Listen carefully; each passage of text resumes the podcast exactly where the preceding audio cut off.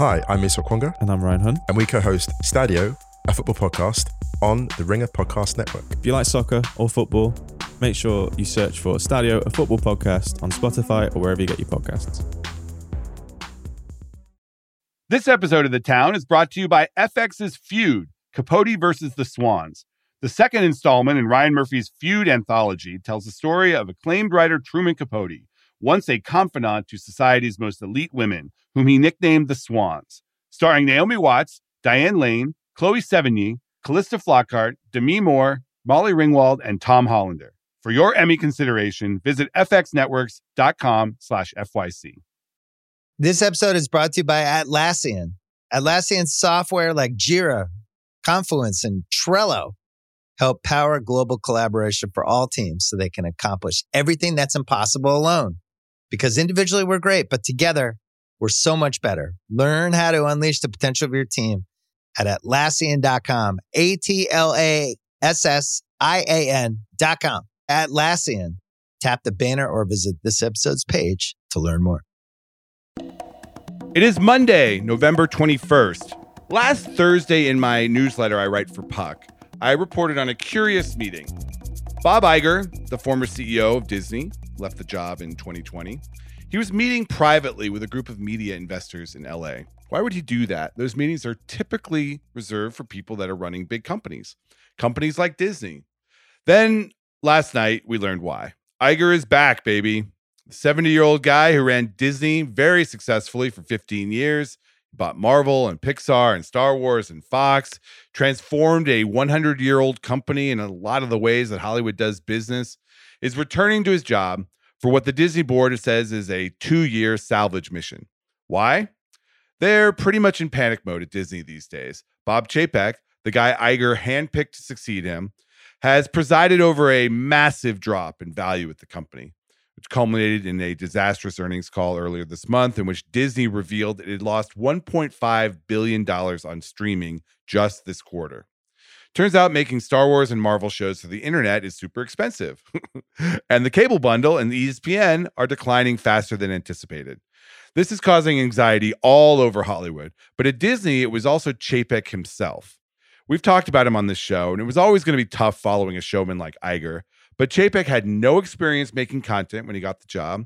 He was a parks and consumer products executive mostly, and he made some pretty glaring missteps during his tenure, like getting in a public fight with both the governor of Florida and Scarlett Johansson over her pay on Black Widow, or mm-hmm. reorganizing the company to take power away from creative executives, or charging 20 bucks extra to ride the best rides at the parks.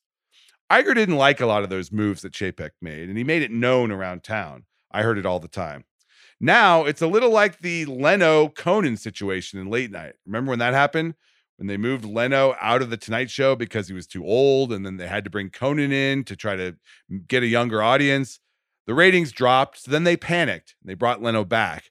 And the ratings still dropped because it was about secular declines in late night viewing. It wasn't necessarily about the host. Iger hopes that's not the case here. As for Chapek, it was mostly the financials that doomed him. Disney was headed in the wrong direction, and that's why the board sacked him just a few months after renewing his contract. So now, the Bob Iger era, part two. We're in unprecedented waters here. What will he do with this company? Just reverse all the things Chapek did? Cut the spending, maybe do one Marvel show a year, not three? Buy something big like Netflix or a video game company? We're going to get into that today. No call sheet, but I've got Lucas Shaw from Bloomberg, and we're going to read the Disney tea leaves upon the re coronation of Bob Iger. From The Ringer and Puck, I'm Matt Belloni, and this is The Town. Okay, we are here with Lucas Shaw. Lucas, this qualifies as an emergency pod, doesn't it? Certainly an emergency news situation. Yeah, it, it, it interrupted my lovely dinner last night. It interrupted both of our vacations. So if we're gonna stay up until till midnight reporting on it, we might as well then talk about what it all means. All right. So this change, Bob Iger in, Bob Chapek out, the entire past three years of changes at the Walt Disney Company now in question. I got to admit, I was pretty shocked the way it went down. Yet, in many ways, it was totally predictable. I mean, there was no immediate warnings. I mean, I wrote in my piece last week that Iger was meeting with investors, which is something that people typically don't do unless they're with a company. But yet, there's been this pretty constant drumbeat for more than three years now about Chapek and his fumbles and can he live up to Bob Iger and the company's stock going down.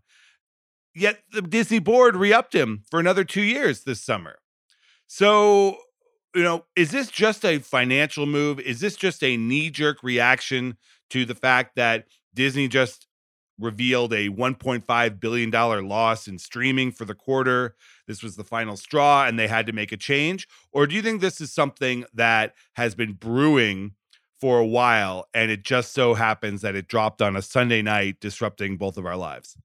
So I have to preface this by acknowledging that I'm still early in the reporting and trying to figure out what happened in the the minds and behavior of Susan Arnold, who's the the chair of the Disney board, Bob Iger, other board members.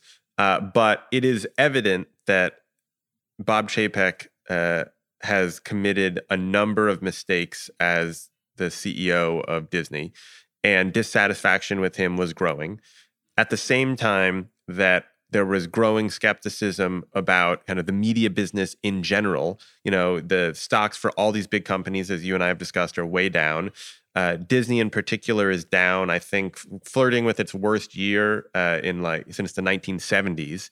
Um, and they're just coming off this this earnings call and earnings report where the stock tanked both because of the news that the uh, of losses at streaming and, and Disney Plus, and also just the way that sort of Chapek handled the call. I mean, he's just never felt like a natural on those. And it sounds silly to, to critique him for that, but it matters. There was always something about how smooth and charismatic Iger sounded relative to a lot of his peers, where it, it well, it was also the substance. At, at a certain, it was the substance. I mean, he's lit- I listened to the call. He was literally talking about the Oogie Boogie Bash at Disneyland and like Mickey's not so scary holiday experience when everyone's looking at the numbers going, "Holy shit, what just happened?"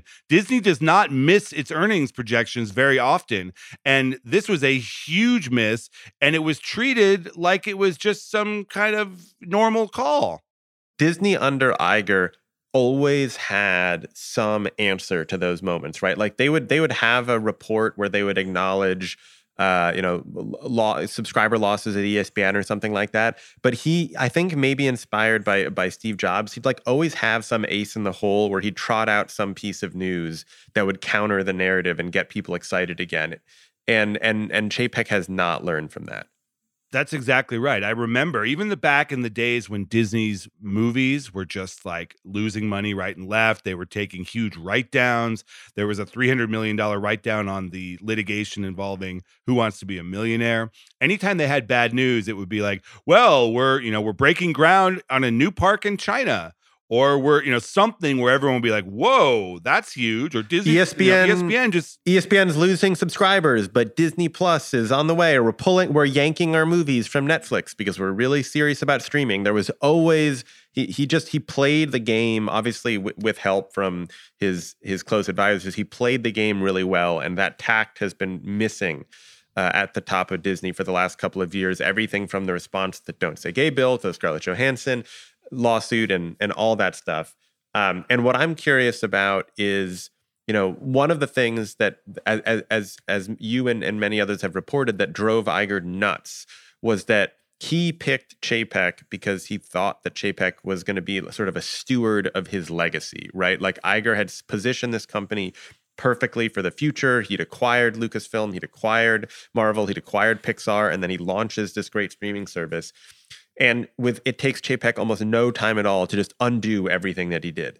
And I'm curious right. how much of Chapek's undoing he redoes, or like what, where does the company go? What is the what is the vision? Because as, as you pointed out, the numbers recently have been very bad. Right, and when you talk about the re doing of this company, you're talking about the reorganization that Chapek did, where he took control away from the creative people and put it in the hands of a distribution arm that was staffed by a guy who did not have content experience. You're talking about some of the things they did with the parks where they just started to you know turn up the dial on charging people more and putting more emphasis on squeezing profitability out of the the parks and a lot of it is the streaming strategy. I mean, this was a company, Iger put this in motion. So it's not, he's not blameless here. But the whole notion of spending as much as you can to grow subscribers that hasn't been working for a year now basically and Chapek's strategy really hasn't shifted when the market shifted. So you could argue that there needed to be more vision there from the leadership to say, oh, you know, maybe we should be doing something more of a hybrid strategy or doing something different or not setting ourselves up to lose so much money when our revenue from streaming is not there, at least not yet. Um, I I wonder though, would anyone have survived this downturn. You know, I call it the great Netflix correction, which is basically the past year where the market has absolutely turned on streaming and no one thinks it's going to be as profitable as they once did. Would anyone in this job have been caught up in this particular downturn? Or is this a situation unique to Chapek?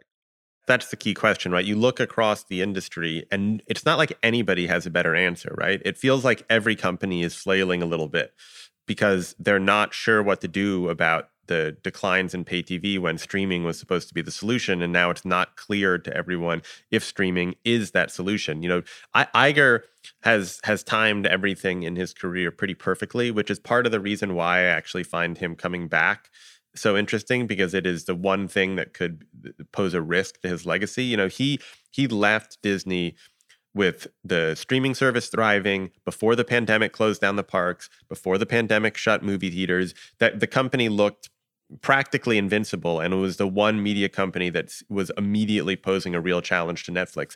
Disney is in a totally different situation right now. Now don't get me wrong, the theme parks still a great business as far as movie studio goes, Disney still is the strongest.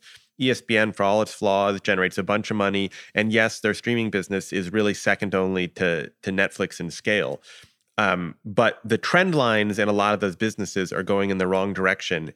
And it'll be really interesting to see if if Iger has a solution or if this is like a lot of athletes, a case of sort of one of the all-time greats coming back for a little bit too long. If this is, I don't know, the Michael Jordan Wizards moment. Yeah, I think he's got something up his sleeve.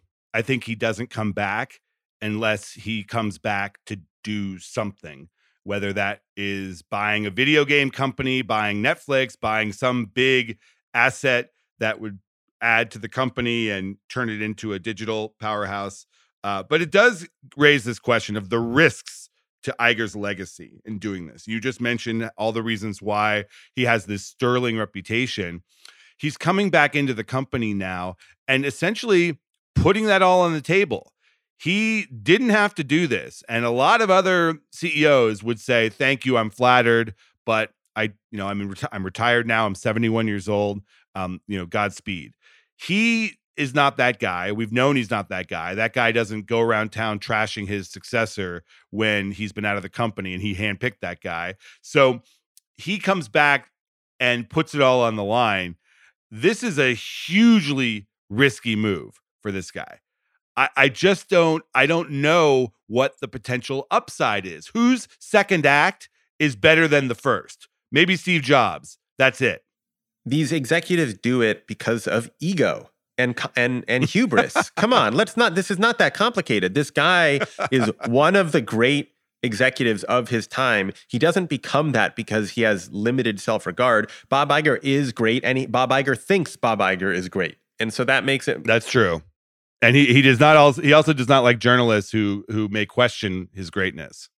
Yeah, I, I'm I'm I'm not here to do that, but I I am here to say that his reputation is on the line a little bit because he he timed his exit perfectly, and and now he's got to prove it again. And you may be right that he has uh he he has a big trick up his sleeve. Uh, I don't know that just consolidating within the industry, like buying Netflix, really qualifies as that.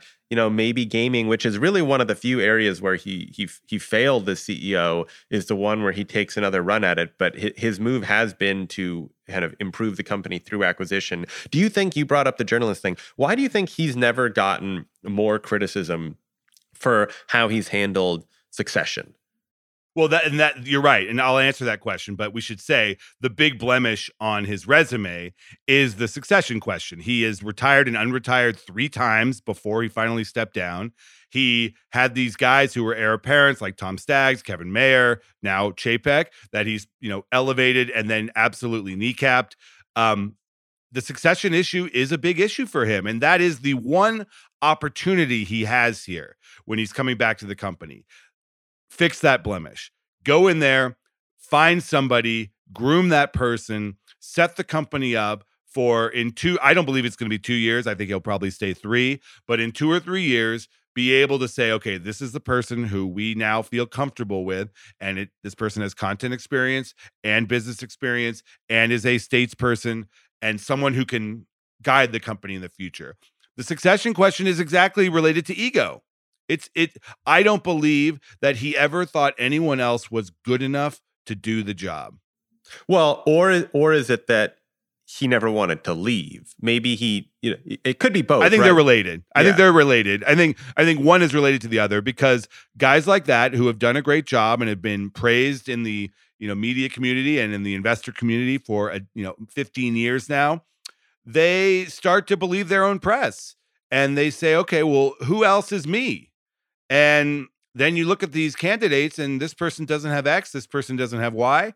Uh, it it becomes a problem, and it's he's not alone in that. A lot of CEOs have this problem when they're successful; they just don't feel anyone else His predecessor, Michael Eisner, did Right. not want to leave. It's sort of it's the Disney syndrome, right? It's hard. It's hard. Well, it's hilarious to see Eisner tweeting today. Welcome back to the company, Robert Iger. It's like, uh, irony alert. Yeah, I mean, look, being the CEO of Disney is one of the greatest jobs in the world. I mean, it's it's taxing, it's hard, it's like I wouldn't all those stories about Bob Iger wakes up at 4 a.m. and uh, his re- crazy regimented schedule.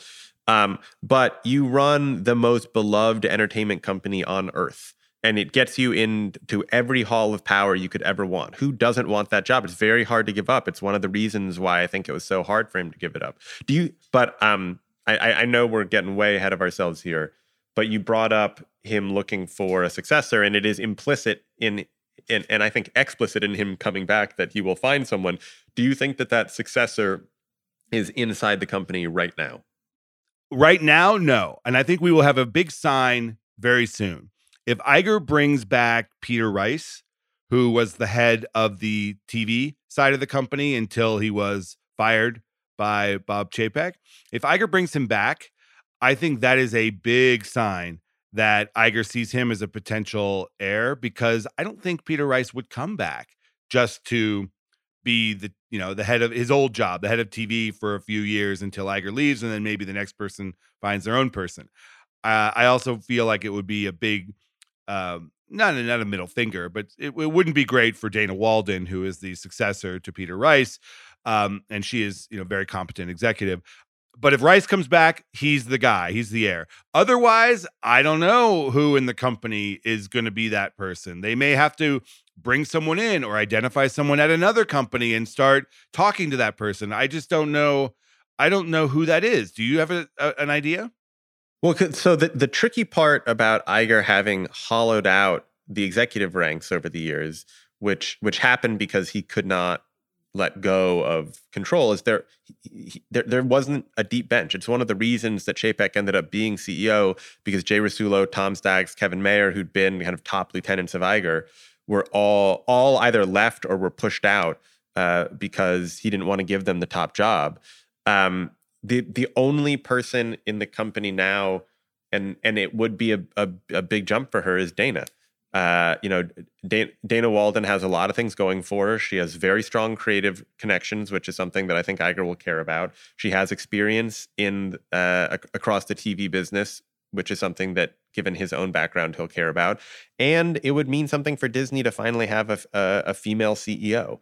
Um, but and, and and you bring up the, the question of Peter Rice. It is I am curious whether he he thinks at all about bringing him back. That would be both expensive and very tricky considering Dana's role. It would only work if Peter came back in like a you know he's clearly number two and clearly the successor.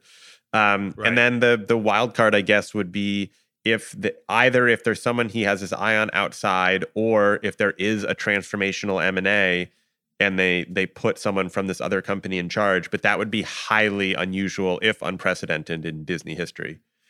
Yeah, I love Dana. She's very competent executive, but she would need a crash course in the other aspects of the business. You know, she is not a parks person. She is not, you know, particularly focused on um, international stuff. So I, I, I think she would need a a very big learning curve, but maybe that would happen over two years. The thing to remember is that's true for a lot a lot of these people, right? Like a right. lot of the folks you you you spend a couple of years maybe being groomed for that job all the knocks against these potential ceos you know that was one of the honestly one of the knocks against peter rice when people were talking about him when he still worked at the mm-hmm. company mm-hmm. is could he be the successor to Iger instead of chapek was he had no experience in parks he had no experience in some of these other businesses that disney had um, you can, but if Iger decides that he thinks someone is a, a, a logical successor and he does it properly, he can start giving that person experience in some of these areas.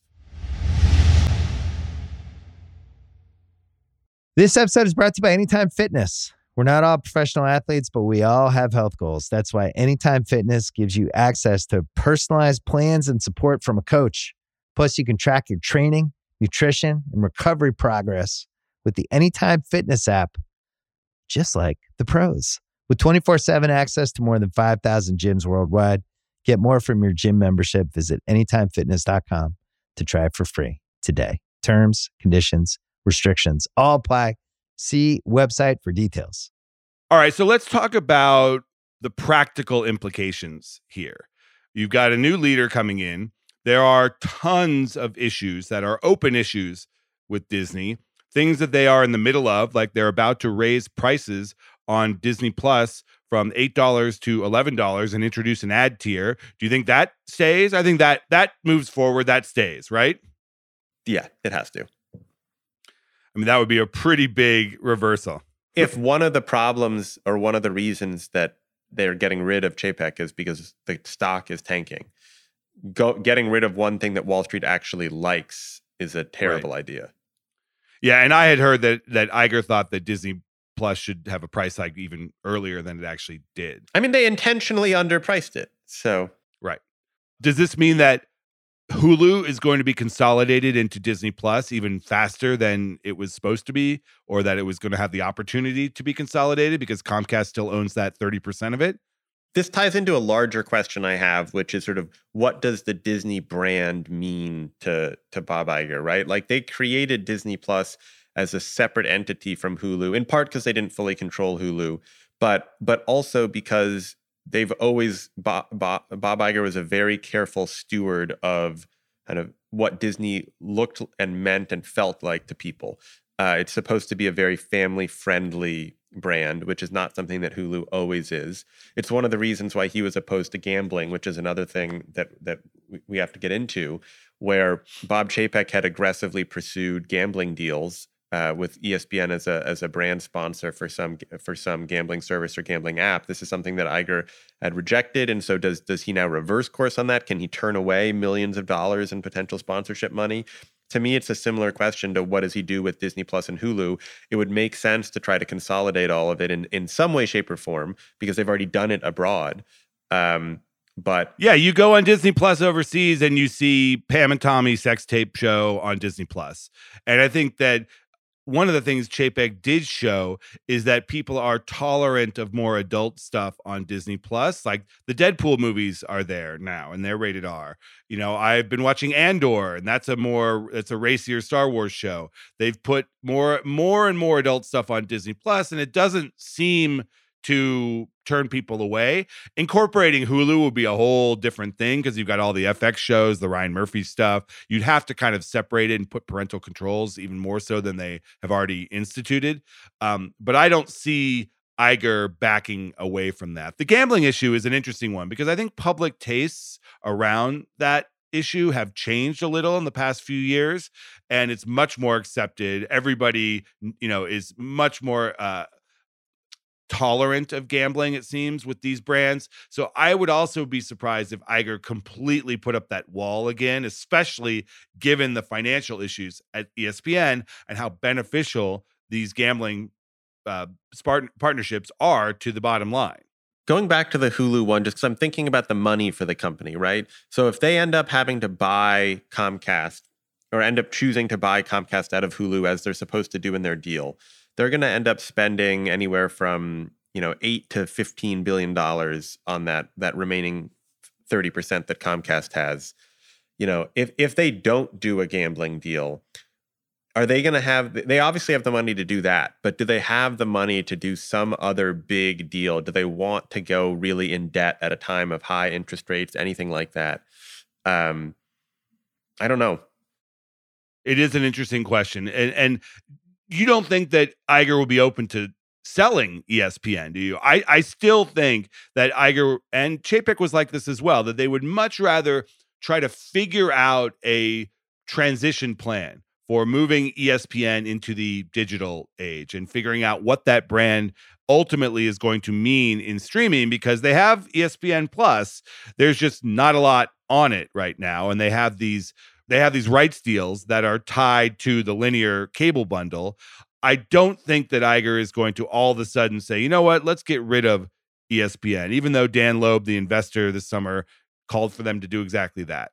I, I look if if Wall Street is worried about big media companies because streaming services don't make money and their profits are, seem to be going down. Selling something that generates a ton of profit like ESPN does not make a lot of sense. Now, maybe Bob Iger can sell it as part of this strategic vision where they're getting they're distancing themselves from from the linear business, uh, which he's been very you know he's he's been very concerned about the future of that business in his public comments and uh, and clearly is a believer in the streaming future. Um, I have to think that he takes the valuable asset and figures out something to do with it. He when in their next NBA deal, he has he works out some arrangement with Adam Silver, the commissioner of the NBA, to make sure that ESPN Plus gets a really good streaming package, something like that, that he can can Yeah. uh, can kind of smooth that transition.